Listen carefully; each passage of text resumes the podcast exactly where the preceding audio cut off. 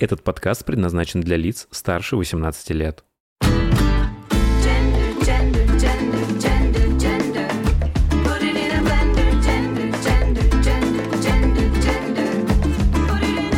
Вы слушаете «Гендер Блендер» — подкаст о новой этике и квир-культуре в России и мире. Всем добро пожаловать, вы слушаете «Гендер Блендер», у микрофона э, Ники Джем, а, Илья, называйте как хотите, главное слушайте. Слушайте, сегодня мы а, делаем очень важный подкаст, а, подкаст по сложной теме. Этот подкаст должен выйти 1 декабря, он приурочен Всемирному дню борьбы с ВИЧ. А, Этот вирус эм, очень такой эм, драматизированный, а, этот э, вирус очень стигматизированный, этот вирус, о котором все больше и больше говорят, что очень хорошо, допустим, когда готовился к подкасту, очень много нашел материалов, а, видео и подкастов, которые были записаны именно в этом году, поэтому люди все больше и больше начинают а, просвещаться, об этом говорить, просвещать других людей, что, конечно, не может не радовать, но вместе с нарастающим количеством информации по этому вирусу также растет и количество смешных тиктоков, когда на улице подходят к людям и говорят, вот у меня ВИЧ, пожмешь меня за руку, и люди такие, нет, я боюсь заразиться. И э, как-то очень странно, это в какой-то параллели нарастает, э, да, и э, наличие информации, абсолютно незнание людей об этом вирусе, о способах передачи и вообще, что опасно, что не опасно. А так как вирус такой, опять же, не хочется, да, драматизировать и как-то его очень сильно превращать, не знаю, в, страх людской, но он уже есть с нами на планете 40 лет. Мы тут с вами сидим э, и мучаемся 3 года с 19 да, получается, 19 20 21 год а, в состоянии а, локдаунов, в состоянии пандемии, э, и вот все ноем, что коронавирус никак не закончится, что его не вылечат. А этот вирус нашли 40 лет назад, в 1981 году, то есть э, можем друг друга поздравить с праздником, с юбилеем нахождения. Ну, слава богу, что нашли, да, и э, научились как-то его ам, лечить. Лечить не научились, а научились его контролировать, скажем так. Ну ладно, чтобы я вам здесь не просто какую-то информацию из интернета а, выдавал, а говорил точные факты, да, а, какие-то проверенные. Слава богу, у меня сегодня в гостях есть человек, который с этим непосредственно работает, человек, которым в этом, можно сказать, эксперт. У меня сегодня в гостях Кирилл Барский. А, Спасибо тебе большое, что пришел ко мне на подкаст. Добро пожаловать. Спасибо. А, Мы с тобой знакомы очень давно, а, очень давно, можно сказать, дружим с твоим фондом «Шаги», да, в котором ты работаешь, а ты там работаешь, э, если это правильно называется, специалист по связи с общественностью, да? И руководитель программ. Мгм. А давай начнем, наверное, с фонда. Расскажи, пожалуйста, что это за фонд такой, в котором ты работаешь, чем он занимается и э, как он вообще был создан? Ну, это довольно старый фонд. Мгм. Создан он был, это было такое всероссийское движение «Шаги». Оно еще с 99 года образовывалось.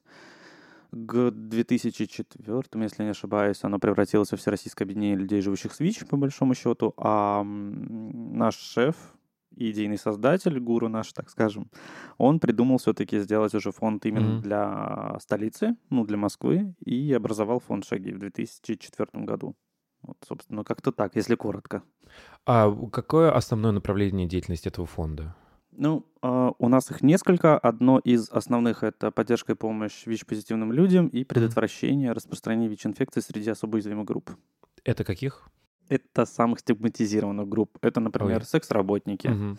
Это, например, люди, потребляющие психоактивные вещества.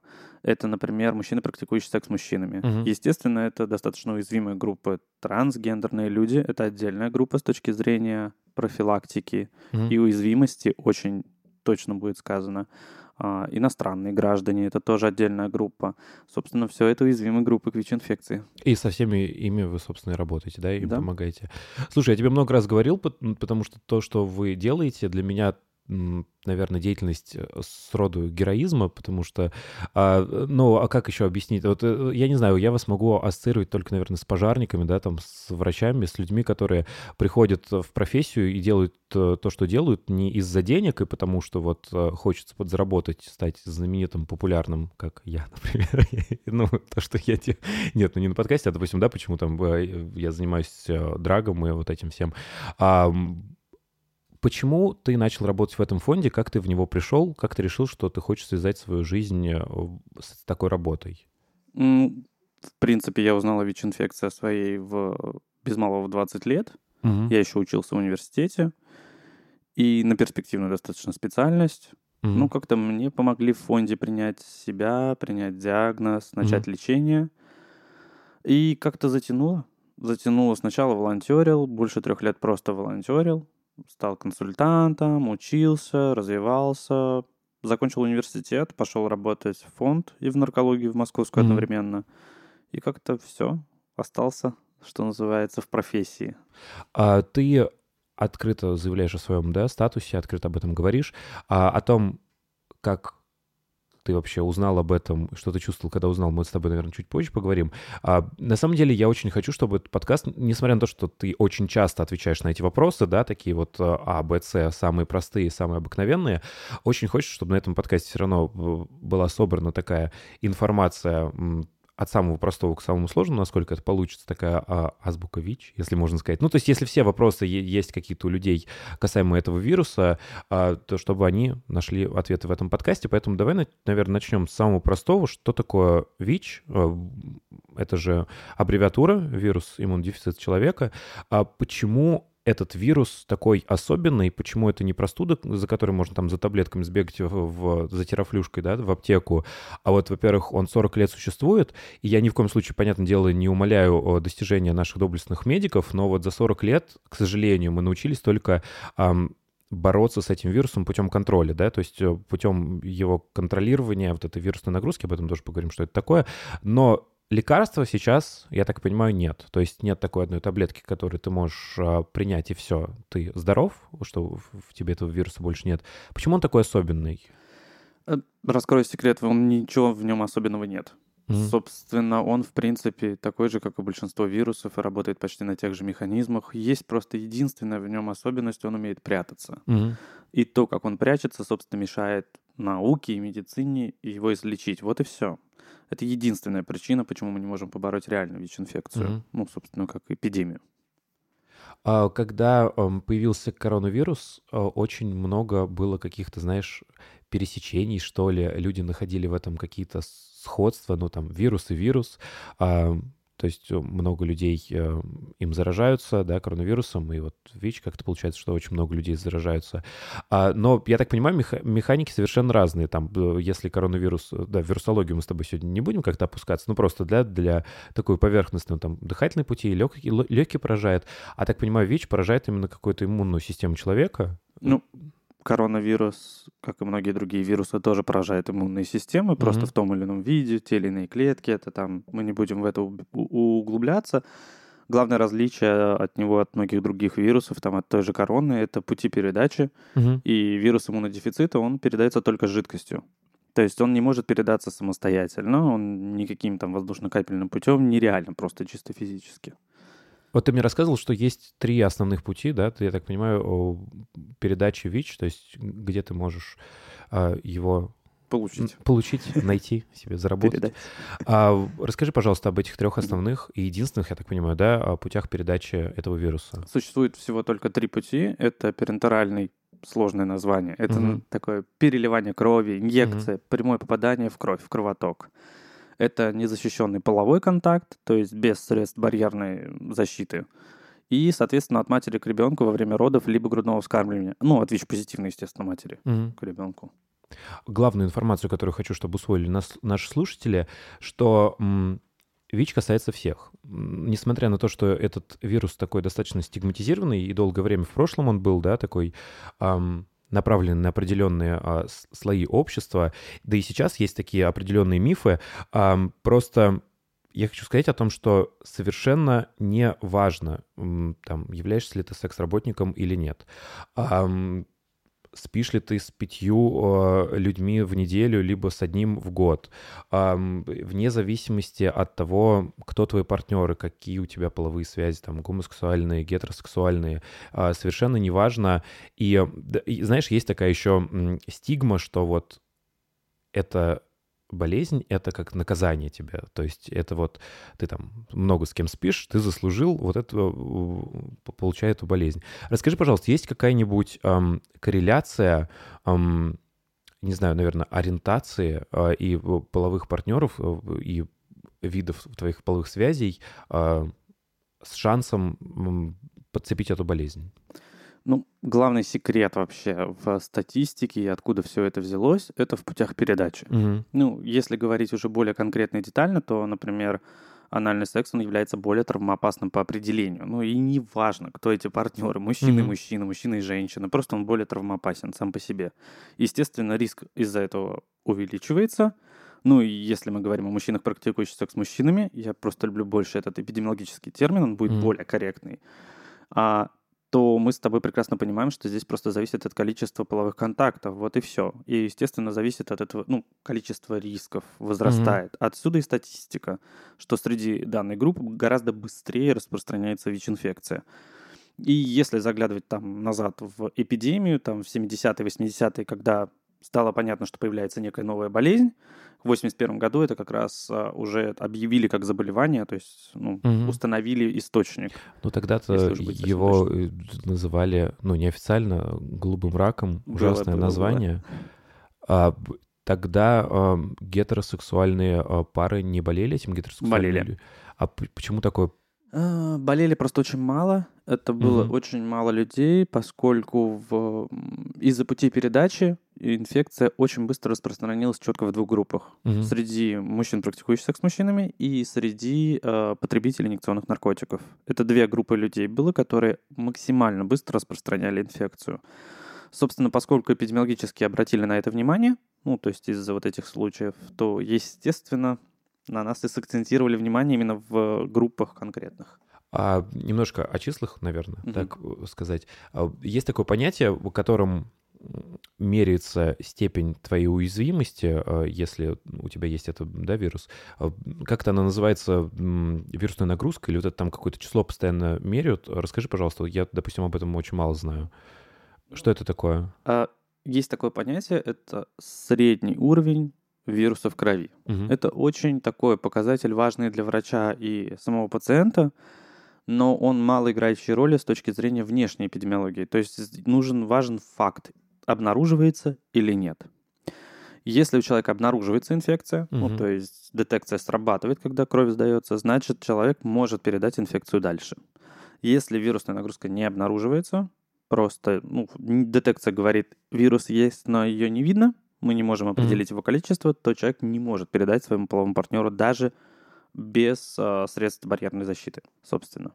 Я на самом деле, пока готовился, пытался вспомнить, когда последний раз я сдавал э, тестирование, э, я выяснил, что в начале июля э, последний раз мы тестировались. Да, с тобой, мне кажется. Нет, не со мной, но у нас, да. У вас, нас. ну, естественно, у вас, где, где я еще буду это- делать. Я хотел тебя спросить, что с этим же тоже не все просто, с этим тестированием, потому что также ам, один из мифов, что, знаешь, как э, на беременность э, раз в год сдал, и такой, все, все отрицательно, у меня э, вируса нет, все отлично, э, иду, живу дальше, о, ну, и, и не задумываюсь об этом. Расскажи, пожалуйста, в чем сложность э, тестирования, да, Мгм. там есть же определенные особенности, и вообще, как часто ты советуешь проверять себя на наличие у себя этого вируса, чтобы, можно сказать, жить спокойно и об этом не задумываться? Ну, есть золотое правило. Мгм. Если есть а, половые контакты, просто раз в полгода надо стабильно это делать. Почему? Да, это связано с тем, что есть такая вещь, как период окна. Мгм. Это период, за который не может быть стопроцентно определено наличие или отсутствие вируса иммунодефицита человека в крови. Это такая важная деталь, и из-за нее, соответственно, необходимо регулярно тестироваться. То есть, когда мы протестировались и обнаружили, например, отрицательный результат, то есть мы с тобой можем с уверенностью стопроцентной говорить о полугоде назад. Мгм. Что сейчас, мы не знаем. То есть мы заглядываем всегда в прошлое. То есть э, раз в полгода нормально? Да. А Да. вообще оптимально? Да это на самом деле вполне себе нормально. В идеале, если это очень частые риски, то раз в три месяца. Хотел с тобой вернуться к вопросу о том, что я тестируюсь всегда у вас, ну, во-первых, потому что мы с вами хорошо общаемся, и э, Андрей, это наш общий знакомый, который постоянно мне э, пишет, дает информацию, и он не дает мне забывать, э, во-первых, об- о том, что надо бы сходить и протестироваться. Он такой, Илья, здравствуй. А, ну, как бы, наверное, пора, просто приходи и поболтаем, встретимся и заодно протестируешься. А где, э, помимо вас, можно, допустим, в Москве э, получить это тестирование, и сколько оно стоит вообще? Сколько теста на э, ВИЧ стоит? Есть такая потрясающая часть, я бы сказал, э, закона в Мгм. России, 38-го федерального закона, еще с 95 года, что все тестирование на ВИЧ-инфекцию для россиян, в первую очередь, абсолютно бесплатно во всей государственной системе здравоохранения. То есть а, можно прийти просто в поликлинику и попросить этот тест. Есть нюансы, связанные с анонимностью, что если человек хочет сдавать анонимно, то лучше обращаться в анонимные кабинеты тестирования. Есть такие кабинеты профилактики ВИЧ-инфекции. В Москве их пять, по-моему, если не ошибаюсь. Вопрос в чем, да, что если вы хотите следить за своим здоровьем, это совершенно бесплатно. В Москве-то уж точно. А, Это не должно быть каким-то а, недостижимым для вас. Поэтому, в принципе, мне кажется, можно просто открыть Google, да, там загуглить, где можно протестироваться и смело идти. Во-первых, всех слушателей призываю, давайте начнем с вами как-то активно общаться. Вы знаете, что после каждого а, нашего подкаста появляется у меня в Инстаграме пост, в комментариях к которому можно как-то взаимодействовать с этим подкастом, поэтому а, Пишите, давайте, признавайтесь а, в комментариях, когда последний раз вы тестировались. А, Я, э, ну и Кирилл, я думаю, никого осуждать не будем, просто призываем о том, что это нужно делать а, систематично. Слушай, о такой э, вещи хотел с тобой поговорить, ну и с моими слушателями. Я надеюсь, я с ними могу быть откровенен. А, Допустим, моя подруга, назовем ее Ксюша, как-то раз а, очень сильно напилась на вечеринке, а, и проснулась в объятиях а, парня. А, а, Да, парня знакомого, а, с которым она хотела бы однажды проснуться. Но получилось так, что у этой подруги Ксюши а, был незащищенный с этим парнем а, секс. Ам, Хотя Ксюша умная девочка, она знает о том, что секс должен быть защищенный, особенно с партнером, с которым первый раз, да, у тебя это... Да, все уже, я думаю, поняли, что это подруга Ксюши. Я о себе сейчас говорю.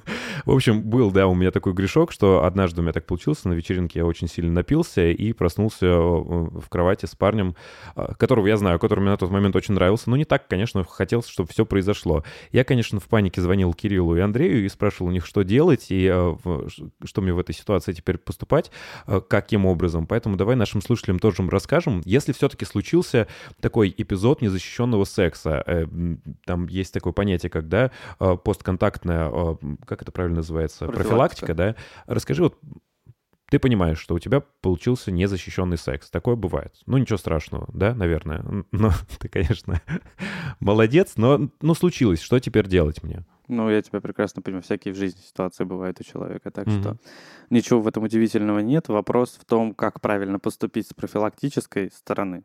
Если регулярно человек тестируется и знает о своем статусе, то есть один вариант развития событий. И он связан с тем, что, например, в идеале вместе с этим партнером, если это возможно, прийти и протестироваться. Это лучший вариант, вообще первый. Как мы и сделали. Да, это просто лучший вариант. Но я тебе честно скажу, я его туда загнал обманом. Я сказал, что мы идем гулять. Гулять мы пошли к вам в фонд.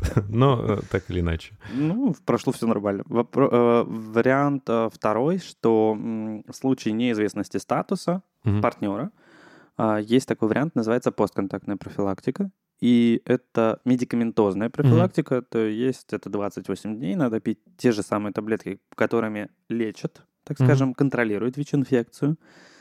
А, Есть нюанс, связанный с тем, что назначать их может только врач-инфекционист центров СПИДа, либо системы, ну, помогающие при. ВИЧ-инфекции.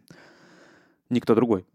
И это очень важно, поскольку эти таблетки это все равно таблетки. Мгм. Ну и даже если мы кушаем, я не знаю, цитрамон, который, как говорят на травках, от него тоже могут быть определенные последствия. И любые препараты ну, надо контролировать, как принимать и знать, что с этим можно делать и как можно делать. Понятно. Но в, в любом случае ничего страшного, да, если это произошло. Просто, опять же, можно почитать, обратиться к профессионалам, вам все подскажут, расскажут. а, И вот, не везде. Ну, Ну, у вас в фонде точно. У нас в фонде, да, но если говорить, например, про центр СПИДа, к сожалению, есть руководство, которое говорит, что постконтактная профилактика распространяется только на врачей. Оу. Да, и как бы мы всегда сталкиваемся с проблемой, что, например, если человек позвонил на горячую линию какого-нибудь Мгм. там центра СПИДа, то, к сожалению, ему не дадут информации, что делать и как, куда бечь. Но, слава богу, что вы счастливчики, люди, которые слушаете этот подкаст, и вы этой информацией теперь обладаете. Слушай, на самом деле очень хочется еще немножко, наверное, снять градус истерии и драмы вокруг м, этого вируса, да. Ни в коем случае не хочу обесценивать э, важность и опасность при этом его, да, и о том, что если его запускать, если там ам, ты систематически не проходишь тестирование, не знаешь свой статус, э, и вдруг ты с этим вирусом живешь, а ты на самом деле не знаешь, это, конечно, все может э, дойти до каких-то крайних и смертельных стадий, об этом мы тоже с тобой поговорим, но чтобы у людей не был такой страх пойти протестироваться, потому что вдруг, не дай бог, да, там положительный у тебя э, результат, что делать, если у тебя диагностировали ВИЧ, ну так получилось, так случилось в твоей жизни. Есть э, ровно два варианта развития событий. Вообще их технически три, но мы сейчас говорим про два конкретных. Первый вариант, если это гражданин Российской Федерации, то это идти в центр СПИДа. Есть такие поликлинические учреждения. Э, Старое название, страшное старое название у центров, но это обычная поликлиника, куда ты приходишь, там просто специализируются на ВИЧ-инфекции. Ну, как есть центры там в фтизиатрии, там, ну, в общем, как любые конкретные учреждения. А, там встают на учет. Это так и называется, встать на учет. Это для того, чтобы получать лечение. Мгм. Все это полностью за счет федерального бюджета. То есть это не надо ничего платить, не надо никуда бежать, там, истерично искать, как, где какое-нибудь лечение, какой-нибудь повитухи и все остальное. все это отработано, все это работает. Человек встает на учет и получает лечение. Все. Мгм. Есть нюансы, связанные как скоро, куда, в какой центр, но это уже все решается достаточно быстро и индивидуально. И второй вариант, он связан с иностранными гражданами. Здесь как бы все сложнее.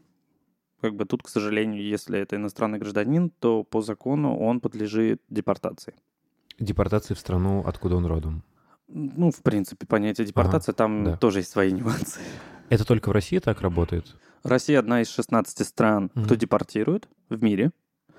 А, наряду с Ираном, Ираком, Афганистаном, Пакистаном, вот Саудовской Аравией и э, Северная Корея, Очень нехороший ряд Туркменистан. получается. Да, ну у нас такое соседство в этом вопросе. Мгм.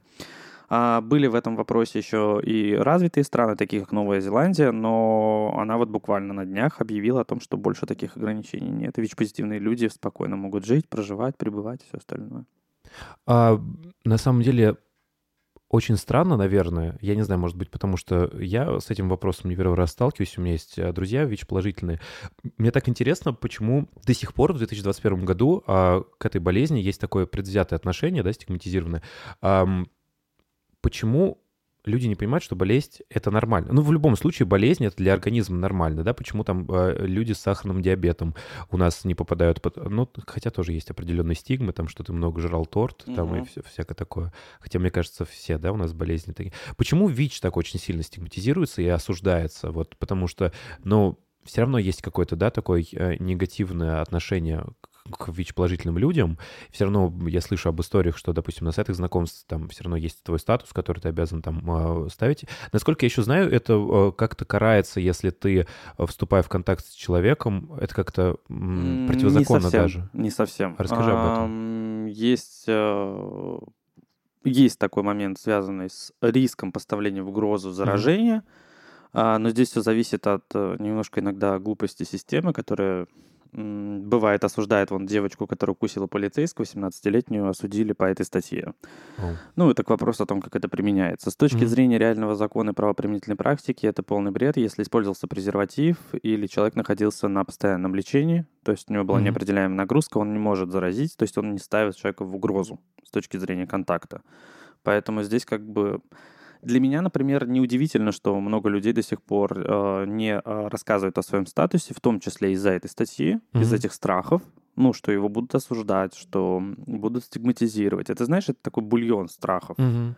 И та же стигма, она родилась именно и не только из-за того, что конкретные уязвимые группы э, в первую очередь пострадали от эпидемии ВИЧ-инфекции, но еще и с тем, как общество это продолжало продавливать с концепцией, что это все плохо, это все там греховно, Мгм. вот, грязно, и все в таком духе. Естественно, такая четкая ассоциация, такая четкая стигматизация.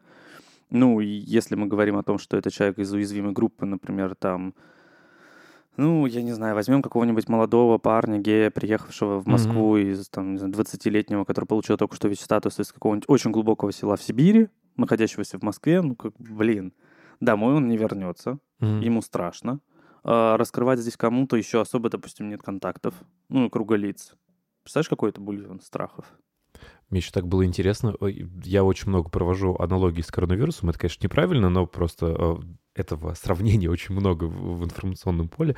А почему-то мы не осуждаем людей, которые болеют коронавирусом. Мне всегда казалось, что так как это, этот вирус связан с сексом, а секс у нас, в принципе, до сих пор табуированная Табуирован. тема, и вроде бы, казалось бы, да, 2021 год, а, по Netflix идет Sex Education, все его посмотрели, все нормально вроде бы, но все равно вот секс, и все так немножечко краснеют, и, а, соответственно, вирус, который связан, да, который основные пути распространения э, связаны как бы с сексуальными контактами, соответственно, накладывается это стеснение и табуированность уже и на вирус. Я хотел с тобой поговорить о крайних случаях, а, почему нужно опять же, знать свой статус, почему нужно ходить тестироваться, и почему, если тебе назначили а, эти препараты, да, почему тебе назначили лечение, его нужно принимать. А, что будет, если этого не делать? Когда, например, я сообщаю о первом результате положительном, и когда от меня явно ждут, что я скажу, что все будет замечательно, я никогда этого не скажу. Мгм. Почему? Потому что я не хочу врать. Если человек не будет принимать лечение и следовать инструкциям и рекомендациям врача, то, естественно, это летальный исход. Потому То есть что ты немножко пугаешь в этом моменте. я ничего не пугаю, я говорю как есть. Мгм. Я говорю абсолютную правду и говорю, что есть два пути. Первый путь это когда человек принимает лечение и следует инструкциям врача, они достаточно простые. Ну, то есть, знаешь, это когда Мгм. спрашивают, боже, я там теперь не смогу, там, не знаю, а, вечерами гулять, еще что-либо. Я начинаю рассказывать, для кого изобретались эти препараты и как- какие группы принимали эти препараты людей. Ну, как бы говорю, как ты думаешь, если люди, например, потребители там инъекционных наркотиков, их тоже надо было лечить, и для них разрабатывались препараты. То есть предполагалось, что люди все равно не перестанут употреблять психоактивные вещества. Соответственно, жизнь людей, она так радикально не меняется, если ты следуешь правильным инструкциям. То есть, подожди, люди переживают, что они не смогут употреблять психотивные М, вещества после не того, только. как садятся Ну, на препараты? Очень часто слышу, что нельзя будет пить, например, алкоголь. А, Ну, в первую очередь, Ну, а то, что я можно как слышу. Я не могу такого сказать. Хорошо. Это, знаешь, во мне всегда борются два человека. Специалист и Мгм. человек, живущий с ВИЧ. Как, как кого, см- смотря кого спрашиваешь. С точки зрения второго варианта развития событий, если человек не идет на лечение, не принимает препараты, не слушает доктора, то это 100% летальный исход, вопрос времени. И причем очень тяжелый летальный исход, как правило, потому что все эти картинки из старых фильмов, Мгм. Много прекрасных есть фильмов, даже там оскароносные фильмы, можно посмотреть о- об эпидемии ВИЧ-инфекции, вот, вот вообще просто замечательные. Там, например, вирус, это 89 или 92 года, не помню, в начале, короче. Ну, а сериал «Поза», от которого все были Ой, в восторге. Вообще просто замечательный «Париж в вариант. огне» тоже, да, мне кажется, Просто все смотрели. красивые, да. Ну, или если не смотрели, то как бы надо. такое. Ну, я не знаю, это не рекомендую, это такая, мне кажется, азбука для особенно квир-людей, которые, ну, обязательно нужно посмотреть. А ты, я не знаю, ты специально и, и- или э, нет, не говоришь о слове «спид» и вообще, что это такое, и давай об этом А, поговорим. давай так, я очень рад, что наша система немного сдвинулась вперед, и стадия синдрома приобретенного иммунодефицита человека ставят только посмертно. То есть Мгм. только после смерти человека. В России нет этого диагноза с точки зрения жизни. Благо. Ну, точнее, есть несколько людей, определенная часть людей, которые до сих пор э, находятся, стоят на учете в центрах СПИДа с таким диагнозом, но, к сожалению, просто у нас так система построена, что если тебе поставили диагноз вперед при хроническом Мгм. заболевании, обратно его не ставят. Ну, то есть нельзя откатиться назад, по-русски говоря. Даже если человек Мгм. уже все прекрасно, это далеко не синдром приобретенного иммунодефицита. А, Это раз. А во-вторых, а, м, синдром имеет четко абсолютно негативный окрас. И Мгм. это история про чума 21 века, все вот эту вот хрень, Да-да-да. которая невозможно выбить из голов людей. А, Посмотри просто на рекламу в, э, про тему ВИЧ-инфекция, где слово использует СПИД, там стоп ВИЧ-СПИД. Это, конечно, хорошо, что делают такую программу в принципе, но просто слово СПИД, оно имеет очень четкий окрас и очень четкий смысл. Люди очень негативно это воспринимают, и они не хотят об этом даже говорить.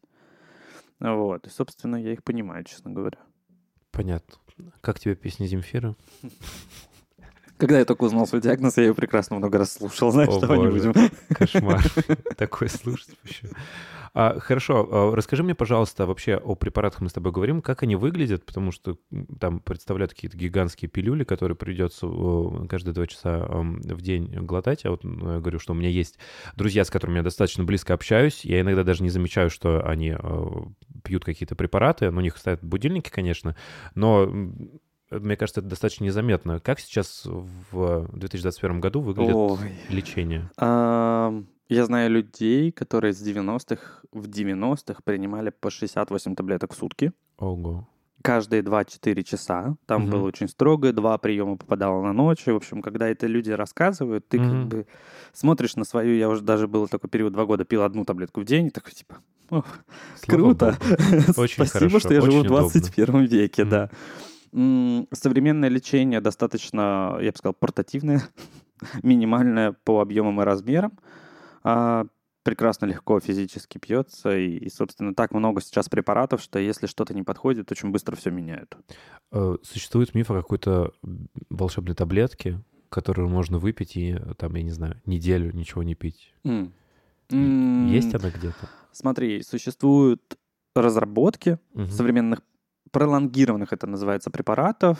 А, Они будут инъекционные, то есть таблеткой они не будут, пока точно. Это препараты, это ставится под кожу, ну, Мгм. то есть в плечо, например, и в течение месяца э, препарат выделяется Автоматически в... Да, впрыскивается? ну, можно сказать так, Мгм. рассасывается.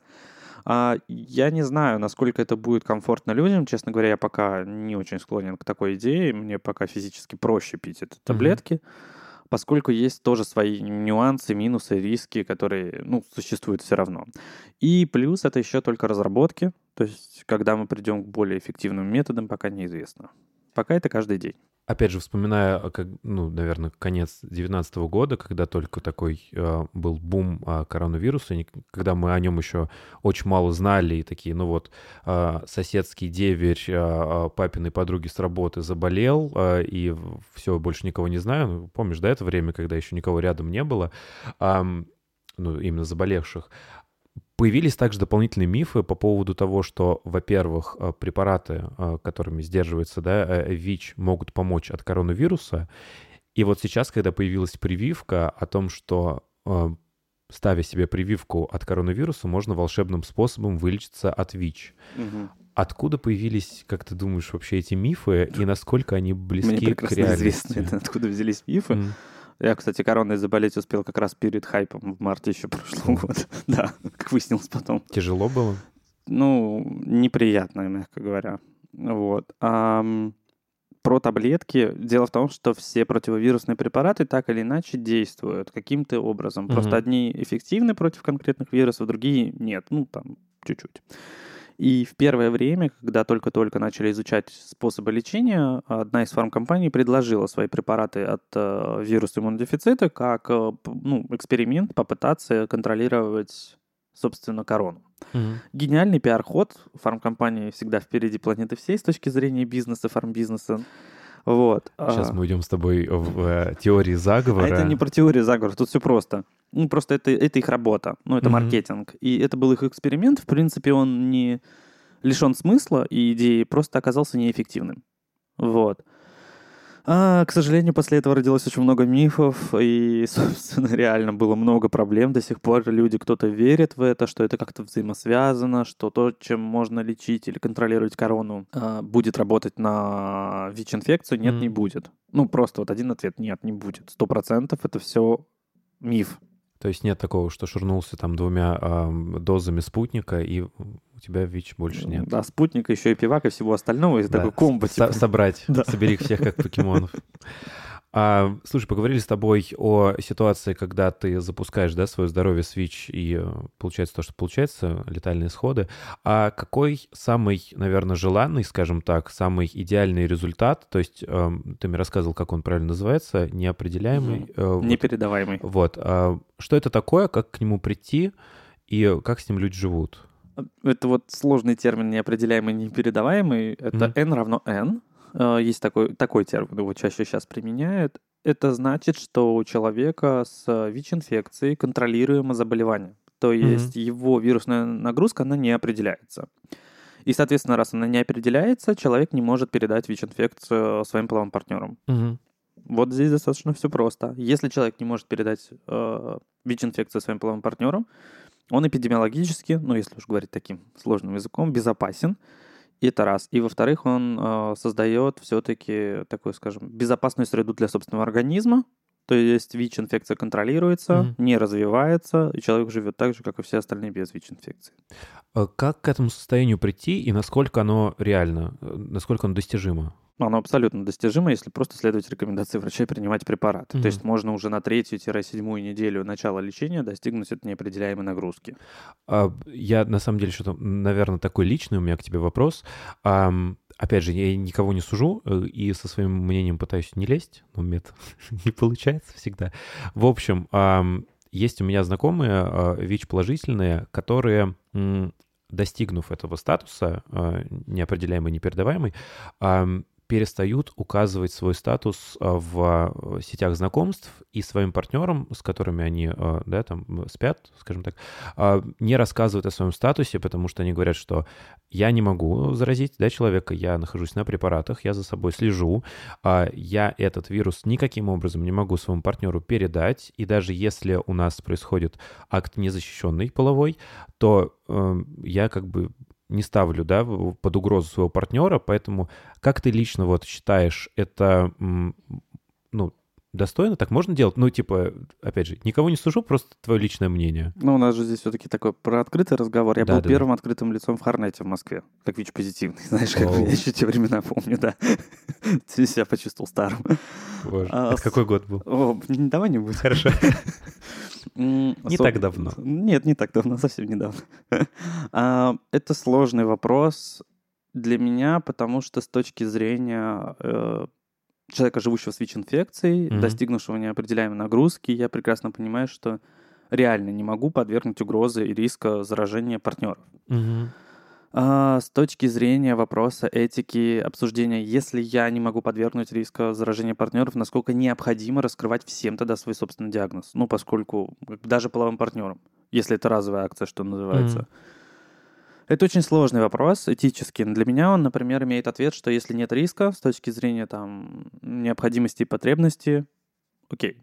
Есть другой нюанс. Эм, он более сложный, как ты видишь, для меня даже сформулировать это Мгм. сложнее. Второй момент связан с тем, что а, если мы не будем раскрывать свой собственный диагноз, не будем говорить, что нас много, а в России уже более миллиона ВИЧ-позитивных людей, то, естественно, как мы можем побороть стигму? Это Мгм. такая история, палка о двух концах. Ну, вопрос в том, что хочешь ли ты на себя это знамя брать, вот этого Да. человека, который следит за собой, у тебя хорошо все со здоровьем, ты следишь за этим, да, и, можно сказать, ты поборол вирус, ну, в том плане, во сколько, насколько было возможно, настолько ты и сделал. То есть ты молодец, ты все делаешь Да. правильно. Да, или же просто здесь еще есть такой нюанс, что как бы если человек берет на себя ответственность открывать свой собственный статус Мгм. публично, он должен понимать, что рано или поздно он все равно столкнется со стигмой, он обязательно столкнется с сложностями, и к этому надо быть готовым. А готовым к этому быть всегда невозможно. Это тяжело. Это к вопросу о том, что я знаю очень много людей среди активистов, которые там активно начинают резко там открывать свой статус, только узнав Мгм. о нем. Это история про непринятие диагноза, это другие проблемы. И, к сожалению, это создает определенно негативный образ. Ну, активистов, там, например, в сфере ВИЧ-инфекции. Мгм. Потом эти люди ломаются психологически, начинаются сложности. И, в общем, привет, бульон проблем и э, дорогих психотерапевтов.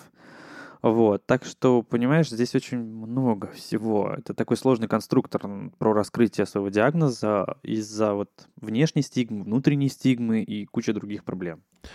Наверное, коли мы о личном немножечко начали разговаривать, расскажи, пожалуйста, вообще, что ты чувствовал, как ты принял тот факт, что у тебя положительный ВИЧ? Как это было? Очень тяжело. Что ты делал? О, Представь себе там 20-летнего парня, даже мне Мгм. еще... А, это было за три дня до дня рождения. Оу. Да, подарок. Который Ты, там... во-первых, знаешь, а, от кого? Да, это был человек? Как- да, это я как был в стабильных отношениях. А, этот Мы еще целый год был. потом провстречались, ну, как бы пробовали вместе. Партнер не знал, реально. Ну, то есть, как Мгм. бы человек сам не знал, и м, отсутствие контрацепции, так скажем, отсутствие презерватива — это косяк двоих. Ну, Ну, то, есть, меня э, никто не насиловал, я узнал никого не насиловал. статус, Мгм. и потом ам, Через пошел две недели партнер, человек, да, Мгм. партнер мой узнал То есть тоже вы вместе в этой лодке оказались. Да, одновременно. А, собственно, хреново, извиняюсь за выражение. Ну, прям тяжело, чего? Мгм. Потому что я ничего не знал о ВИЧ-инфекции. Мне очень, не очень хорошо мне представили мой диагноз. И, в общем, тоже долгая история, как я получал свой результат 4 месяца. Ну, это как бы вообще А отдельная куда ты пошел вообще? система. И зачем ты пошел вообще сдавать э, изначально? Как ты узнал об этом? То есть что тебя сподвигло вообще пойти и сдать а, тест этот? А, Для того, чтобы, знаешь, даже элементарно удалить одну бородавку, нужно сдать определенный набор э, анализов. Я пошел в, ну, как бы, я так воспитан был с детства ходить в обычную систему здравоохранения. Ну, там, Мгм. через каких-то знакомых, я особо никуда не... Я добивался всегда своего. Просто обычную поликлинику. Я пошел в КВД. Мгм. Ну, как бы дерматовенерология, вот, э, кожные все вопросы, окей, пришел к специалисту, тот говорит, окей, не вопрос, только вот сдай все эти анализы. Я говорю, замечательно, ну, пофигу, хорошо, пойду сдам. Прям там же пошел, сдал. И вот здесь и началась свистопляска. В общем, там один врач ушел в отпуск, потом другой врач заболел, и, в общем, все вот это вот. А сообщать диагноз может только тот, кто назначил Мгм. анализ. И из-за этого я получал свой результат почти 4 месяца, пока мне не позвонила директор этого КВД со словами «Вам надо просто вон туда сходить». Так тихо-тихо пыталась мне что-то объяснить. Я ни хрена не понял, куда, зачем, почему. Ну вот, и пришел как бы по адресу, увидев название Центр СПИДа, как бы я так это немножко позеленел, думаю, ну, наверное, здесь просто справку мне отдадут, знаешь, как До наивно. последнего отрицания, да, все стадии Абсолютно, абсолютно. Я пришел, зашел к этому эпидемиологу, отдал свой паспорт, и вот это вот, э, как бы, вас направили, потому что у вас плюс? Я говорю, нет, мне просто сказали за справку. Как за справку? Вот же три. Три раза, я, оказывается, сдавал, все три положительных, и как вот эта вот история про звон в ушах, про туннель, это абсолютно реальность, я Но никогда не еще, думал, мне что кажется, правда. люди там, ам, ну, а, в общем, люди, которые работают в шагах, вы максимально все делаете нежно, ласково, и вот, ну, то есть, туда, когда я там несколько раз уже сдавал тест, понятное дело, что даже тестироваться страшно, потому что, а вдруг положительно, ну, и типа, что вдруг положительно, это, наоборот, хорошо, наоборот, что ты о своем статусе узнаешь, но все равно есть, знаешь, такое психологическое, что вот сейчас сдам, значит, я буду положительный, значит, это окажется реальностью. Вы делаете все просто максимально, просто на ручки берете и вот э, в отдельную комнатку сажаете и там по, по ручке кладете. Ну, может быть, вы со мной только так делаете. Нет. Но на меня, по крайней мере, это работает. Мне кажется, люди, которые э, тебе сообщали об этом, они просто такие, у вас плюс. До Так и свидания». было. Вот, ну и, то есть Мне, никакой э, там психологической работы не проведено. Слушай, мне сказали фразу, что вы знаете, говорит, это все фигня, говорит, диабет страшнее. О, боже. Я про себя подумал потом уже, когда до меня дошло, думаю, а если у меня еще и диабет был, ну как бы, знаешь, тут история. Что? Full house соберите, пожалуйста. А, ты говоришь, что своим партнером на тот момент встречался еще в течение да, года, а вы в результате расстались. Насколько тяжело было выйти, так скажем, на эту арену? Ну, Если про- Как э, тяжело было Свободное снова поле. начать встречаться, зная свой статус, а, и как ты говорил об этом, насколько ты встречался, с, с каким большим количеством а, отказов ты встречался именно из-за того, что у тебя положительный статус. Я тебе скажу, допустим, первое мое столкновение было э, с ВИЧ в реальности, да, я смотрел на тот, ой, не помню, какой это год был, лет, наверное, 10 назад. Я тогда только начинал встречаться с мальчиками, а, и м, я смотрел Queer as Folk, э, «Близкие друзья», да, называется, и там как раз-таки обо всем говорят, потому что этот сериал, несмотря на то, что он давности просто бородатый, он как нельзя лучше вот нашу реальность сейчас до сих пор отражает, его стоит тоже посмотреть. А, и там был как раз серия про ВИЧ, а, и мне на тот момент мой молодой человек пишет, ты знаешь, я хотел тебе признаться, вот у меня ВИЧ, и вот как вот... Я, а я думаю, как здорово, что я вот прям вот только вчера посмотрел серию. Теперь, а, а из сериалов информацию узнавать, что я теперь все знаю. Я ему, конечно же, пишу, да, все здорово, все. Но на самом деле оказалось, что он мне лжет и просто пытался со мной расстаться таким способом, использовать ВИЧ как рычаг расстаться с человеком. Это, конечно, здорово. Ну ладно, не об этом. А насколько сильно люди нег- негативно на тот момент реагировали на то, что у тебя положительный статус? Ты знаешь, я вот только не так давно вновь в отношении вошел, и, собственно, я перед этим ты сталкивался буквально пару лет назад с Мгм. очень достаточно агрессивными вариантами развития событий, очень странными. Ам, ты знаешь, это такой э, сложный вопрос. Я раньше думал, что как-то все обстоят дела полегче, потому что живу с открытым лицом, поэтому как бы не особо сильно парился, везде ставил статус. Ну и думал, что если там не получается списаться или общаться, ну, значит, просто не, не получается, ну, не сходимся, окей, дальше двигаемся. А в какой-то момент времени был один лаг, и я даже не видел, что у меня исчез статус. Мгм. Ну, то есть он просто исчез у меня в э, том же Хорнете, и как бы Тебе я начали общался. активнее писать? Я сначала даже не очень обратил внимания. Ну, как бы, ну, активнее, активнее. Знаешь, Мгм. может, осеннее обострение, весеннее обострение, хрен его знает. Или просто вышла какая-то документалка, э, и все посмотрели такие... Ну ладно, Нормально. да. Да я как-то вообще даже не, не думал об этом. И тут я встречаюсь, общаемся, и я понимаю, что чувак чего-то гонит на тему ВИЧ. Ну, то есть как-то я начинаю догонять, что разговор какой-то не туда. Я начинаю фактически консультировать и понимаю, что чувак не видел у меня статуса. Я говорю, ну я живу с Вич уже там на тот момент там, почти 10 лет. Просто зеленая маска лица. Такая, Мы вам перезвоним. да. Иу, иу. Убежать. А, собственно, после этого я понял, что что-то идет не так. И я его не добавлял, этот статус, еще где-то месяц. Мгм. Это была уже игра. Ну, то есть я уже нарочно раскрывал свой статус в общении, да, ну, буквально там, не знаю, через полчаса после там переписок. Охренеть, какое количество, извиняюсь, просто сливалось. Просто так. И нет. Это очень грустно, потому что, мне кажется, э, и так очень тяжело найти того самого, свою пару, потому что в Москве э, даже живем, да, в столице, все равно это непросто, еще такие ограничения глупые самому, самому на себя накладывать. Ну, я тебе скажу даже такой, прости, перебью, момент интересный, что э, быть с партнером, который знает свой статус и контролирует его, безопаснее, чем с партнером, который не знает свой статус. Вот я хотел как раз тебя спросить, для меня э, был открытием термин дискордантные пары, как он называется, когда, то есть, э, в отношениях находится Различные э, партнеры. Да, партнер э, с положительным и отрицательным статусом. Насколько это нормально, насколько это, э, опять же, да, в нашей реальности осуществимо, и насколько это опасно для э, отрицательного партнера, насколько его ставит это в какую-то м, уязвимую ситуацию. Я уже скоро два года в дискордантных отношениях. Мгм. Собственно, это нормальная история. И а, вот раскрыл диагноз, ну, точнее, отсутствие статуса своего партнера, насколько это этично, тоже хороший вопрос. Такой Да. антиаутинг, я не да, знаю. как ты такой, ну, блин, ну ладно, спрошу, обсудим с ним. А, это нормальная история, поскольку, наверное, спросить, конечно, лучше у партнеров в Мгм. таких ситуациях, но поскольку я контролирую свой статус, э, мы используем презерватив по совершенно логично другим причинам, мгм. потому что помимо ВИЧ-инфекции есть куча всего другого. И мы все люди, кто знает, что случится, доверяй, но, как бы, знаешь, мы можем быть Ну, уверены только в себе. делай.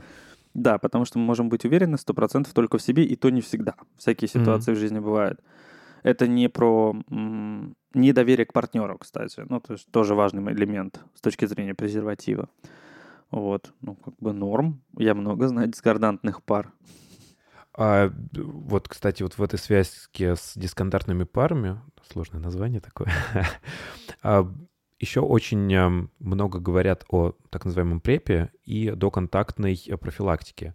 А, И я так понимаю, в Европе она гораздо более популярна, она гораздо более развита, настолько, что еще а, для людей, которые находятся в зоне риска, то есть это там секс-работники, это люди, которые практикуют там э, гомосексуальные связи, да, как ты правильно это говоришь? Мужчины, Мужчины, практикующие секс с практикующие секс с мужчинами. мужчинами. Ам, Им даже как-то на государственном уровне выделяют эту доконтактную профилактику. Насколько у нас в России эта практика препа развита?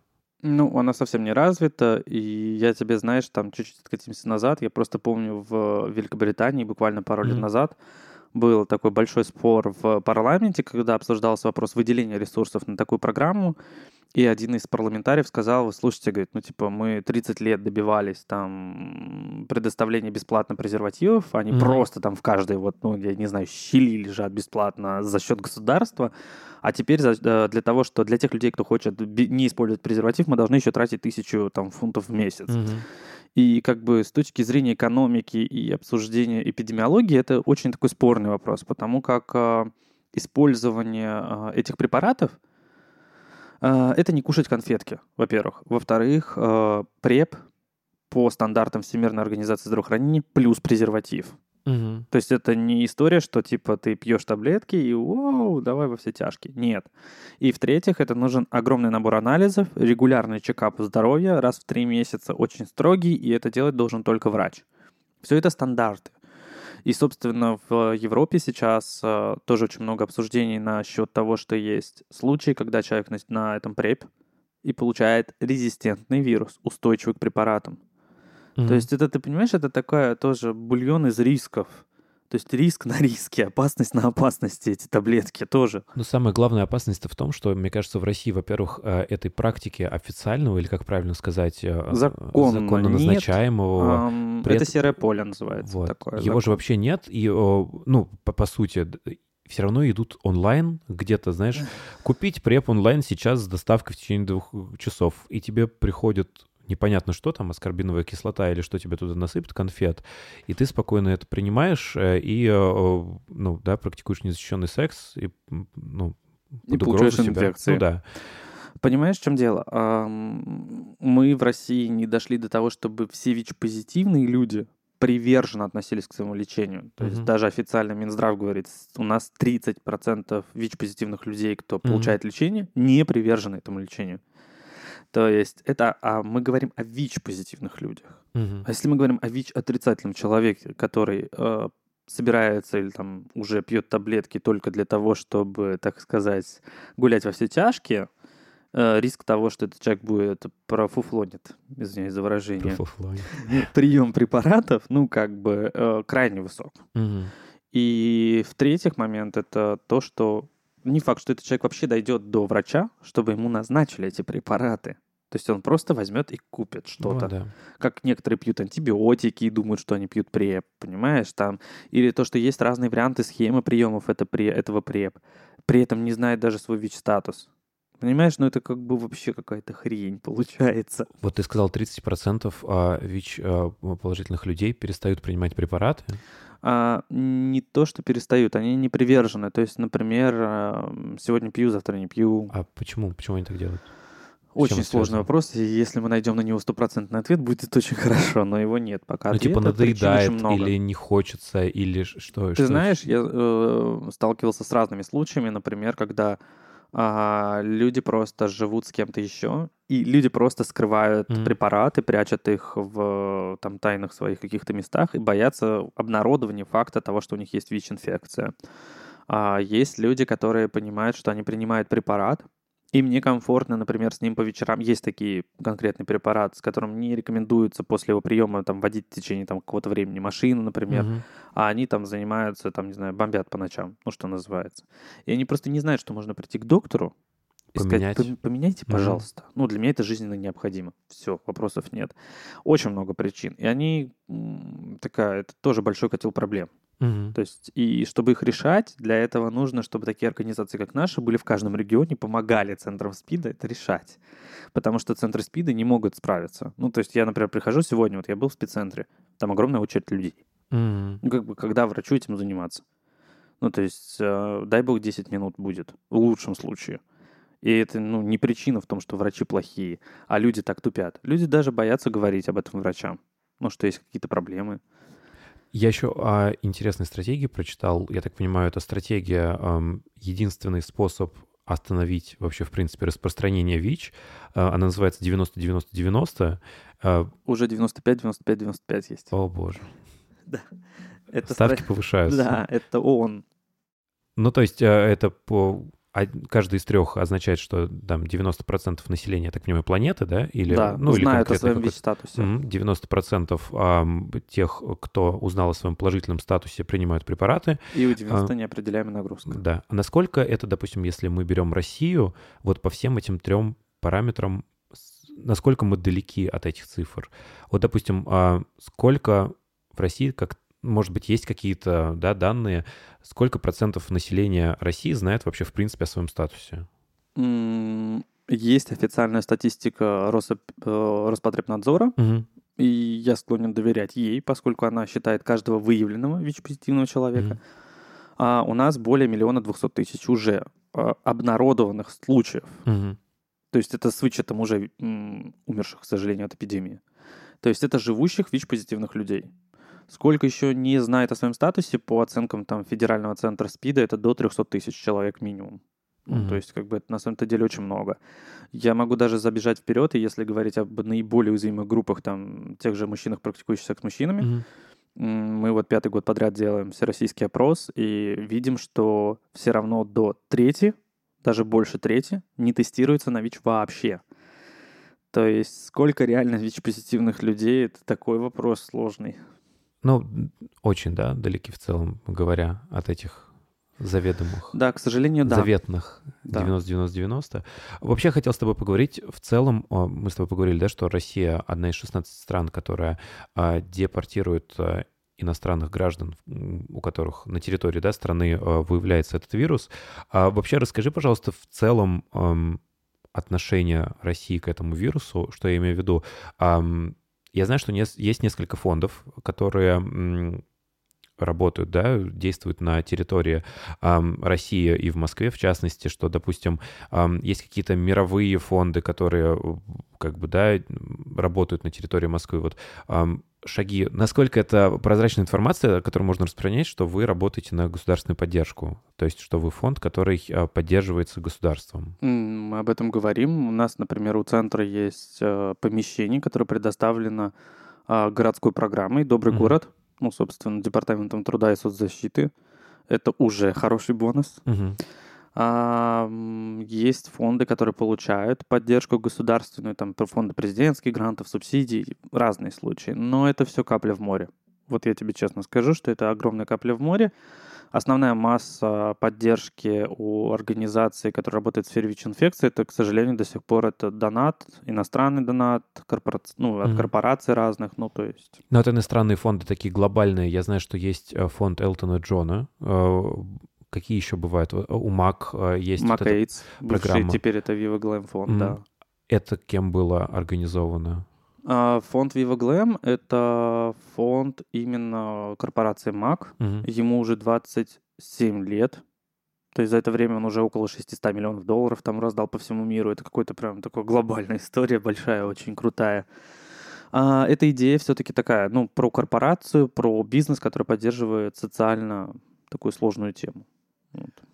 Слушай, мы с тобой еще на предварительной встрече поговорили о наркотиках и психоактивных веществах, и мне в голову такая идея пришла о том, что должна, наверное, быть какая-то корреляция опиумных бумов, или как их правильно назвать, да, вот этих вот а, бумов а, в истории человечества, ну, России, Москвы в частности, ам, популярности и вообще, да, отношения людей к наркотикам э, с корреляцией к возрастанию или ум- уменьшению, появлению новых, да, ситуации заражения ВИЧ.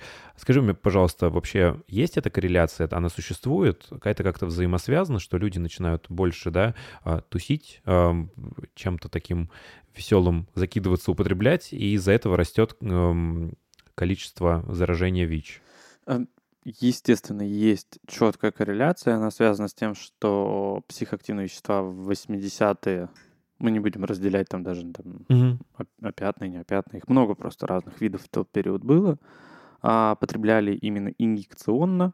Ну, а это первый, самый высокий тип риска передачи ВИЧ-инфекции, естественно, самый быстрый распространялось среди наркопотребителей только в путь. И в 80-х, поскольку был бум потребления, ну, он начался очень активно в 80-е годы, в Советском Союзе, если уж быть точным, то, как бы, естественно, это привело к быстрому росту числа новых случаев.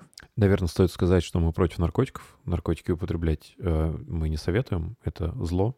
Здесь скорее надо сказать, что э, если у- есть зависимость или проблема, есть решение.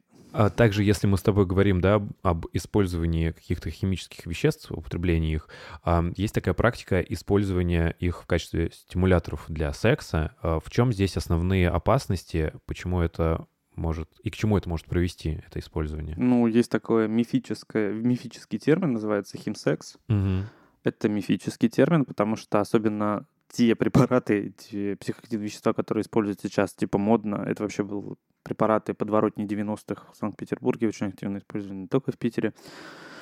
Эм, Проблема в том, что их используют, потому что у нас табуирована тема секса среди молодежи, и очень страшно переступить этот первый порог. Ну, то есть начать контакты, очень страшно вступать в контакт, взаимодействие, начать какую-то практику. Очень много людей, которых очень много барьеров. То есть ты говоришь о том, что люди используют химические вещества для того, чтобы решиться на а, первый секс?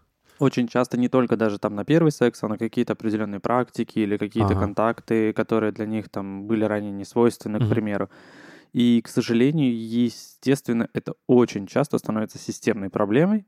То есть это не разовая акция, Мгм. далеко не разовая акция, просто люди втягиваются в этот процесс, считают, что это снимает все грани и проблемы, все так замечательно, все так классно, и не видят, когда это становится системной ситуацией, системной проблемой, их уже привлекает-то не контакт, их, в принципе, как по факту в итоге привлекает не контакт сексуальный, а привлекает именно само психоактивное вещество.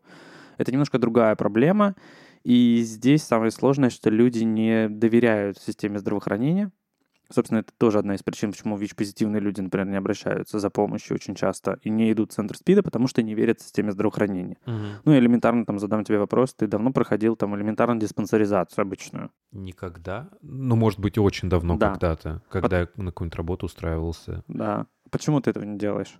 Ну, вот, например. Это очень неприятная э, практика. И ни о чем. Такие бабушки сидят. Что-то болит, не болит. Следующий кабинет. Да. Или такого формата. Да, это про недоверие. И, Мгм. соответственно, люди, у которых есть проблемы, например, с психоактивными веществами, то же самое, они точно так же не доверяют системе здравоохранения, хотя есть, например, в Москве вообще есть од- конфиденциальное анонимное учреждение наркологии. Ну, мне кажется, да, основная боязнь того, что ты придешь с этой проблемой, да, что ты да- да- даже, допустим, понимаешь, что у тебя появилась какая-то зависимость, да, и ты не можешь сам с ней справиться, то если ты куда-то пойдешь, то тебя обязательно сдадут, обязательно с тобой приедут, ну и, соответственно, э, посадят. Ну, Ну да, скорее посадят, пока будет человек находиться в системе. Ну, то есть, как бы здесь вопрос о том, что если есть проблема, есть выход.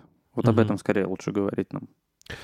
Слушай, я, во-первых, очень надеюсь, что все, о чем мы уже с тобой поговорили, для кого-то будет очень полезным, очень информативным, о том, что мы делаем хорошее дело, но в любом случае... Ты-то-то уж точно, я немножечко примазываюсь к твоим заслугам, хотя бы просто освещая этот вопрос. Для нас тоже очень ценно. Спасибо тебе большое. Да, Правда.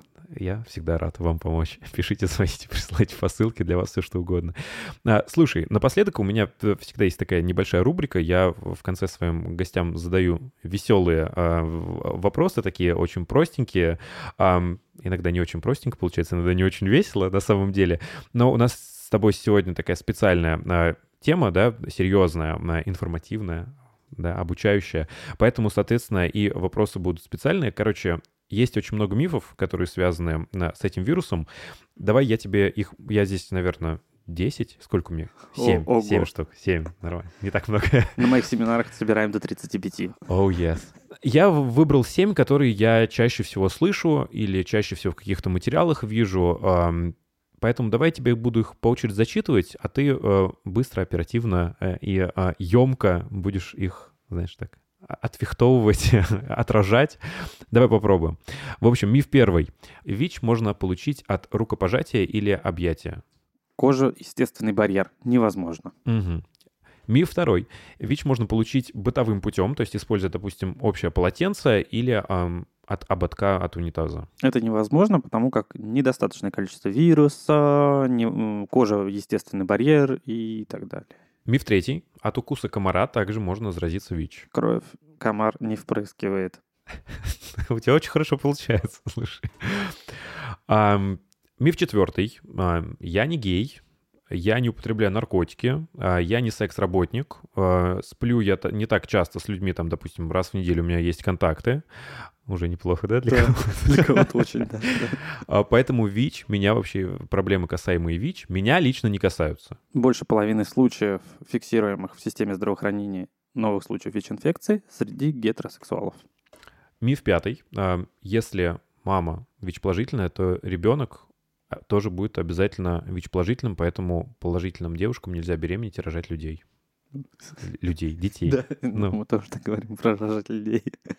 А, нет, это миф, потому что если мама будет принимать лечение, Мгм. будет неопределяемая нагрузка, и во время родов ей будет капаться терапия, это тоже делается инъекционно, то ребеночек 99,9 родится без ВИЧ. Миф шестой. ВИЧ на самом деле не существует. Это все заговор фармкомпаний, что это пытаются у кого-то забрать деньги, как-то их отмывать. Поэтому вот на бедных людях это используют. Если бы я в это верил, я бы уже давно умер. Давай проще скажу. Ну Ну, да. как бы полная хрень. Миф седьмой, последний. Ам, Если у меня ВИЧ, то я умру. Нет. Ну, Я уже живу, и многие люди живут 10, 20, 30 лет. Спасибо тебе огромное, Кирилл. Сегодня мы Тебе общались тоже спасибо ам, большое.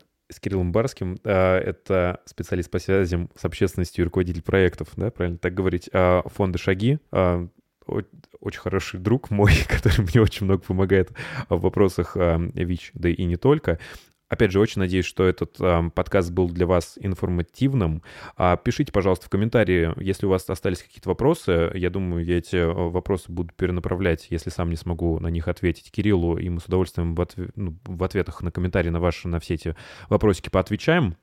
Потому что, мне кажется, 2021 год — это не год, в котором вообще, в принципе, могут оставаться, существовать какие-то непонятки с этим вирусом. Да мне кажется, в коронавирусе все сейчас гораздо больше разбираются, чем э, в вопросах ВИЧ, что, ну, как бы неправильно. Опять же, если, допустим, вы боитесь задавать как-то эти вопросы открыто и онлайн, а, опять же, все ссылочки на шаги, и, наверное, на, на Кирилл, на тебя тоже, почему бы нет, оставим а, в описании к этому подкасту. А, Если остались вопросы, если вы хотите прийти потестироваться, а, обязательно призываю вас это сделать. Отправляйтесь в шаги и лично, и по ссылочкам читайте, чем ребята занимаются. А, Поверьте мне, э, из личного опыта максимально приятная атмосфера, максимально на вас никто там не будет давить. Вот совершенно чего там нет, это ощущение городской поликлиники а, с тетеньками, которые на вас будут смотреть злобными а, глазами и осуждать вас за то, что вы пришли а, сдавать тест на ВИЧ. Там такого не будет. Очень приятные ребята, очень приятно все подробно вам расскажут, протестируют а, и с приятными впечатлениями отправят в любом случае вас домой. Вот. Кирилл? Есть еще одно место, это Федеральный центр СПИДа его называют. А по факту это подразделение Центрального НИИ эпидемиологии. Оно находится на Космодемьянской набережной, 22-1. Это место, куда тоже можно прийти протестироваться. Любому желающему, прям вот с улицы идешь, раз, зашел. Мгм. Тоже анонимно, тоже бесплатно. Все анонимно, все бесплатно, поэтому если вы э, уважаете себя, хотите жить здоровой жизнью, а, обязательно узнавайте свой статус. Как мы уже говорили, как минимум это нужно делать раз в полгода. Это будет уже идеально. А, Вот, поэтому давайте избавляться от стигмы, избавляться от предрассудков, избавляться от этих мифов и э, все вместе за ручку к светлому будущему. Ну, а, а почему бы и нет. А вы слушали подкаст «Гендер Блендер». А, У микрофона сегодня для вас вещал Ники Джем, Илья Миров. Давайте будем ближе, давайте будем собой. Всех обняла, поцеловала. Чумав.